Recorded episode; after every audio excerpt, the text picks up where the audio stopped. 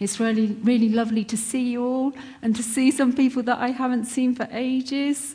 So, yeah, welcome. Welcome to church this morning. I'm going to be speaking following on from what we started last week, where this year our theme for Christmas is Merry Christmas. Hashtag there's more to Christmas than this. And last week we had a look at in John 1, where it talks about God becoming flesh and dwelling within us, and that He sent His Son Jesus Christ. He came in the form of a baby. Jesus was fully man, yet fully human. And so this morning, I'm hoping that we're going to be able to just take some moments along the way to just stop and reflect on what that means for us, what that really means for us. This is such an important message that sometimes I think with the hype of Christmas and all the other stuff that, you know, we've tended to wrap around it, that sometimes we can miss it. We can miss the message. This baby that Jesus came to earth humbly.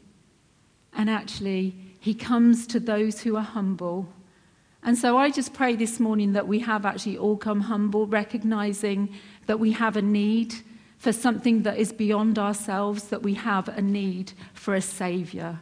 And a Savior has been born, and his name is Jesus Christ. And we're going to look at the, the story around his birth now from Luke 2. so I'm just going to read from 1 to 7. So in those days, Caesar Augustus issued a, decree that a census should be taken of the entire Roman world. This was the first census that took place while Quirinius was governor of Syria, and everyone went to their own town to register. So Joseph also went up from the town of Nazareth in Galilee to Judea to Bethlehem, the town of David, because he belonged to the house and line of David. He went there to register with Mary, who was pledged to be married to him and was expecting a child.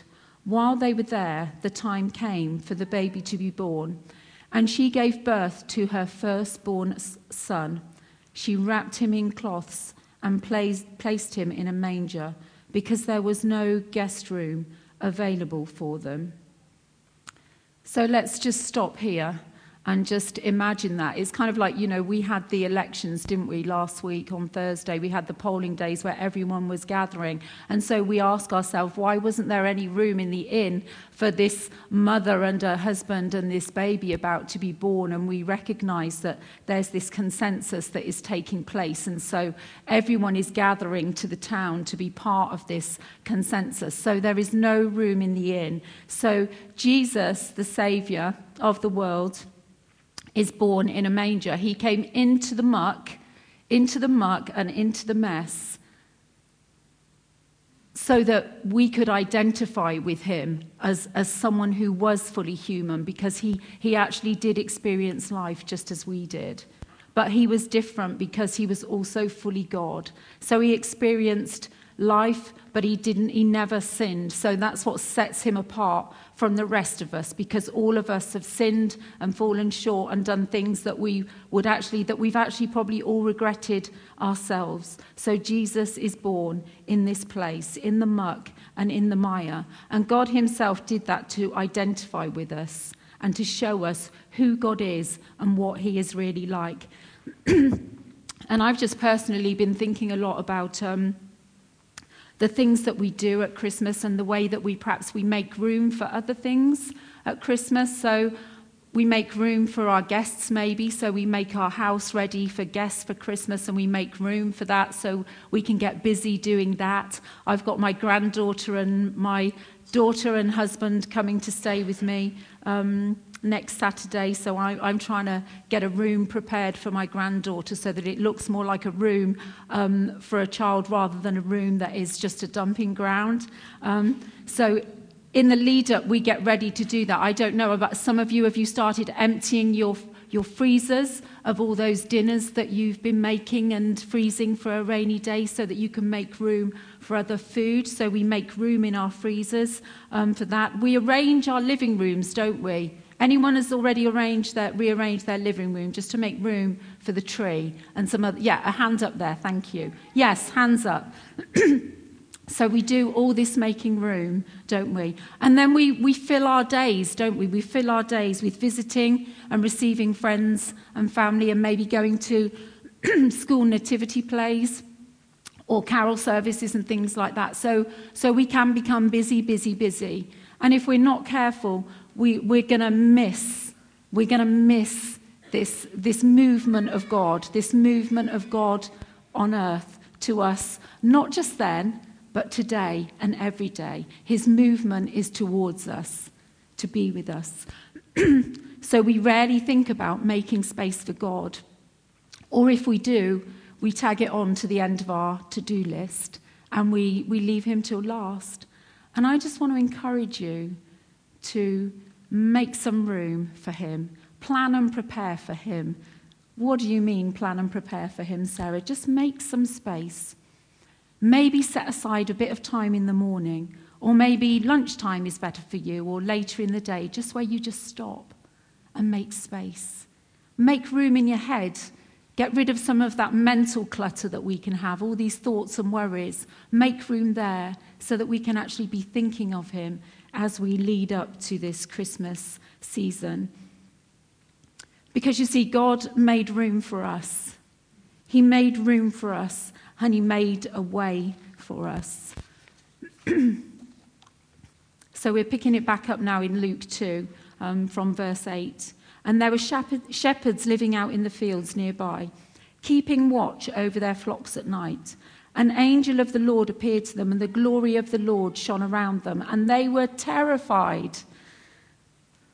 I think I'd be terrified if I was in the middle of a field and it's probably dark. And there are a host of angels. Do not be afraid. I bring you good news that will cause great joy for all the people. Today, in the town of David, a Saviour has been born to you. He is the Messiah, the Lord. This will be a sign to you. You will find a baby wrapped in clothes and lying in a manger. So that's amazing. And then suddenly, a great company of the heavenly host appeared with the angel, praising God and saying, Glory to God in the highest heaven, and on earth, peace to those on whom his favor rests. We've just been singing about that. And when the angels had left them and gone into heaven, the shepherds said to one another, Can you imagine them? What was that? Let's go. But they said, Let's go to Bethlehem and see this thing that has happened, which the Lord has told us about. So they didn't take their time about it. It says that they hurried off and found Mary and Joseph and the baby who was lying in the manger. When they had seen him, they spread the word concerning what had been told them about this child. And all who heard it were amazed at what the shepherds said to them. But Mary treasured up all these things and pondered them in her heart. The shepherds returned, glorifying and praising God for all the things they had heard and seen, which were just as they had been told. So let's stop here. Let's make a little stop here. So the shepherds were the first to hear about his birth, about Jesus' birth. They were the first to hear. Usually, when we're making an announcement of someone having a baby, and I can see Chloe there, and I'm going to see that little man in a minute. Chloe, oh, I want to see him now. Um, no patience. Basically, yes. So, usually, when we make announcements when we've had a baby, we usually tell our friends, our closest family and friends first, don't we? But here we see that the first to hear about his birth were the shepherds. Shepherds at that time but they were also the first to visit him. But to be a shepherd was considered to be a lowly position. They were basically living in fields, looking after sheep. Um, I mean, we do live in the countryside, don't we? So we can kind of imagine what it would be like to be living in a field. I mean, have you ever come across anyone that was just living in a field? Maybe you have. I know that sometimes that does happen today. But they were living in, literally living in a field. And we know that if you're living in a field, it's going to be mucky. So again, God comes, God comes into the muck and the mire. But they, he, he, he declared it first to the shepherds. So this wasn't an accident, just like the location of Jesus' birth wasn't an accident. What this is doing is it's, it's telling us something about God. It's sending a message. And actually, what we're doing is we're moving out of the mess that Jesus was born into. We're, we've been looking at our mess last week, but we're moving out of the mess and into the message. And the message that was set, God was sending loud and clear is that the Savior of the world, Jesus, the Messiah, didn't come to the proud or the powerful. He came to the lowly, to the humble, and to the outcast. It was an intentional, intentional detail to tell us who God is, and He's coming for the humble.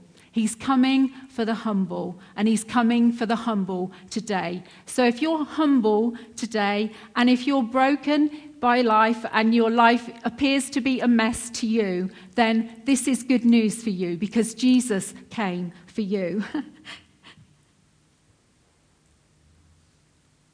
he came for the humble, for those considered least in society. They were living outside the town, not with everyone else. They weren't there where all the action was taking place, where everyone was busy, but actually, there's something for us there. There is something for us here. They were in the field watching and waiting. They were watching and waiting over their sheep, but they were in that space where they were watching and waiting. So let's stop again. Are you watching and waiting for how God is wanting to come to you this Christmas? For how Jesus is wanting to come to you and come into your life, what he wants to do? Are you watching and waiting? Are you? Are you? Good. Let's be intentional about it. Let, let it not be an accident. Let's be intentional about watching and waiting for God to come to us. Let's open our hearts like Stefan prayed. Let's open our hearts for Him to come in. I love it. It was an intentional detail, it wasn't random. What it does is it tells us who is important to Him. Who is important to Him? You're important to Him, everybody, regardless of sex, male, female, age, young, old, babies, right to the very end of their lives, whatever your social status is, whatever your job is, this message is for you and you are important to him. It was part of his plan. I am announcing my presence to the lowly. so, no matter where you are, or where you have come from, or how lowly you think you may be, he came because of you.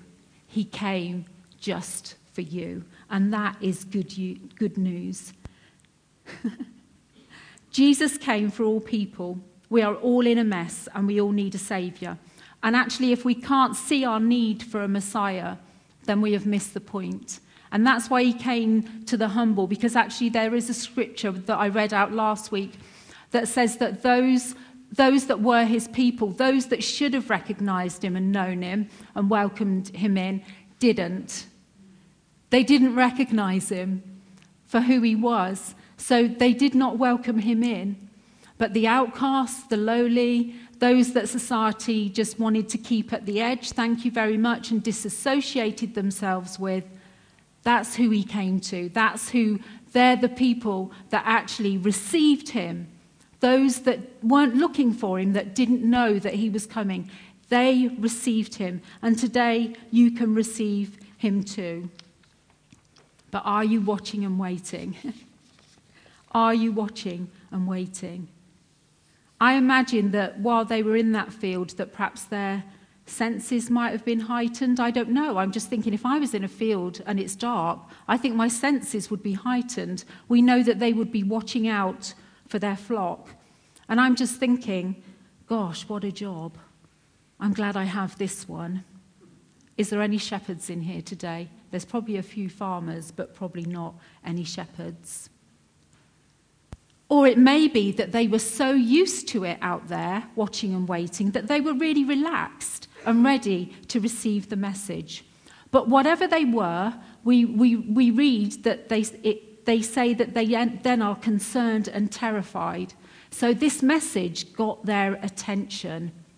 The message got their attention. Is the message getting your attention this morning? The message of Jesus coming humbly. For you, are you getting the message? They were in the field out of town away from the crowd, but when they heard the news, they were interested enough to go and see if it were true. So the next stop is they stopped what they were doing. They were there for a reason, that was their job, but they stopped what they were doing when they heard this message. They stopped what they were doing and they left their place of work because they wanted to go and see. There was something in the message that triggered something inside of them where they wanted to go and see for themselves. They wanted to see for themselves if this message were true. and we need to always be, even those of us who have perhaps been believing this message for years and years, we need to always be wanting to go and see him to just keep be reminded of the fact that it is true. Christmas is such a good time to be reminded of the fact that it is true. It is true. It is not an abstract story. It is true and it is real. Jesus is real. He's as real today as he was then when he was a baby. He is real and he's coming to us today if we will receive him for those who receive him. He's still coming. But you know, he can just pass by. He can pass by us. I would not want Jesus to pass me by, to be overlooked. it's not that he's wanting to overlook anyone, it's just that we're not, we're not willing to receive him. Are you willing to receive him today? And I reckon that because they left their sheep, that actually their lives probably got a little bit messier. Sometimes I think we have an expectation that if we, if we come to Jesus, our lives are going to get easier and be less messy. Well, we hear that the shepherds, they, they still had to go back to their ordinary life. They went back to their ordinary life, but there was a difference. There was a difference. They were changed. They were changed from the inside. They were excited about life. They were excited about life because they'd seen the Saviour of the world for themselves, and they were the first ones to be told and the first ones to go and visit him. Isn't that amazing? That story is so amazing. It reminds me of where Jesus says later on in the Gospels, you know, about those that are first will be last. So the first that you would have expected to go and see Jesus would be the religious leaders, the first that would have had the good news. But no, the last, the people that are considered the last in the society, they received the news first and they got to visit Jesus first. That's the kind of God that we're talking about. That is the, t- the kind of God, that is who God is, that is what He does. He is for everybody, and He has a particular heart and lean towards people who are not treated right. That is good news. That is the gospel. That is the message that we're talking about this morning. I love it. So, what's our response this morning? Well, first of all, I just want to remind you that God started it. God is the initiator. He came first. He didn't wait for us to order a baby or anything like that. He, he initiated it. That was his plan. It was part of a plan. It wasn't an accident. It was part of a plan. It wasn't random. So, the main action in Advent, actually, in the lead up to Christmas, it does belong to God. You know, He's, he's, he's the real action person in this. But actually, he asks us to wait and not to wait passively for God to act. Rather, we have to make intentional room for God to be something that we welcome, the action that perhaps he wants to do in us. so that it's something that we welcome, so that we can actually pay attention to it when it happens. And here the images of the inn and the stable are helpful. There was no room for Mary, Joseph, and Jesus because it was too full. The stable was poor and simple, but it had space for them to take shelter. So, what are the superficial concerns and worries that maybe you might need to let go of in order to make room for Jesus to come to you again this Christmas? And remember, it's not just Christmas. Christmas is, Jesus is wanting to come to us every day. He wants to be with us, He desires to be with us. is my life too busy? And am I rushed with the preparations? Or am I building in time to make space for Jesus, the Christ child? Maybe you need to clear away the clutter, some of the physical clutter, but actually maybe the mental clutter, where we take things upon ourselves so that you can experience God coming to you for yourself and know deep within, not just know in your head, but know inside that God is with you. So maybe we need to make some space. So shall we make a bit of space now? Will, if the if um, where's Matt gone? If Matt wants to come up, we'll just make some space, make some room. This message is for you.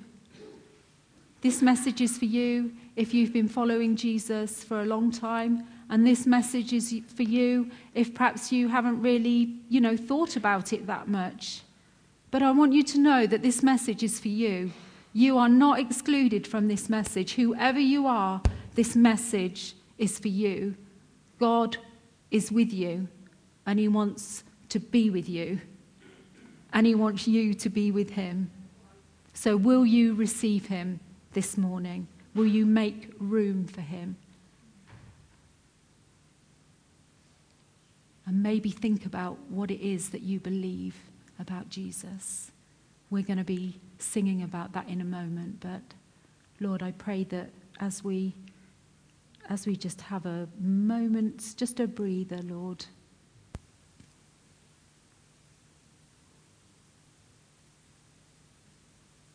That you would speak to each of us.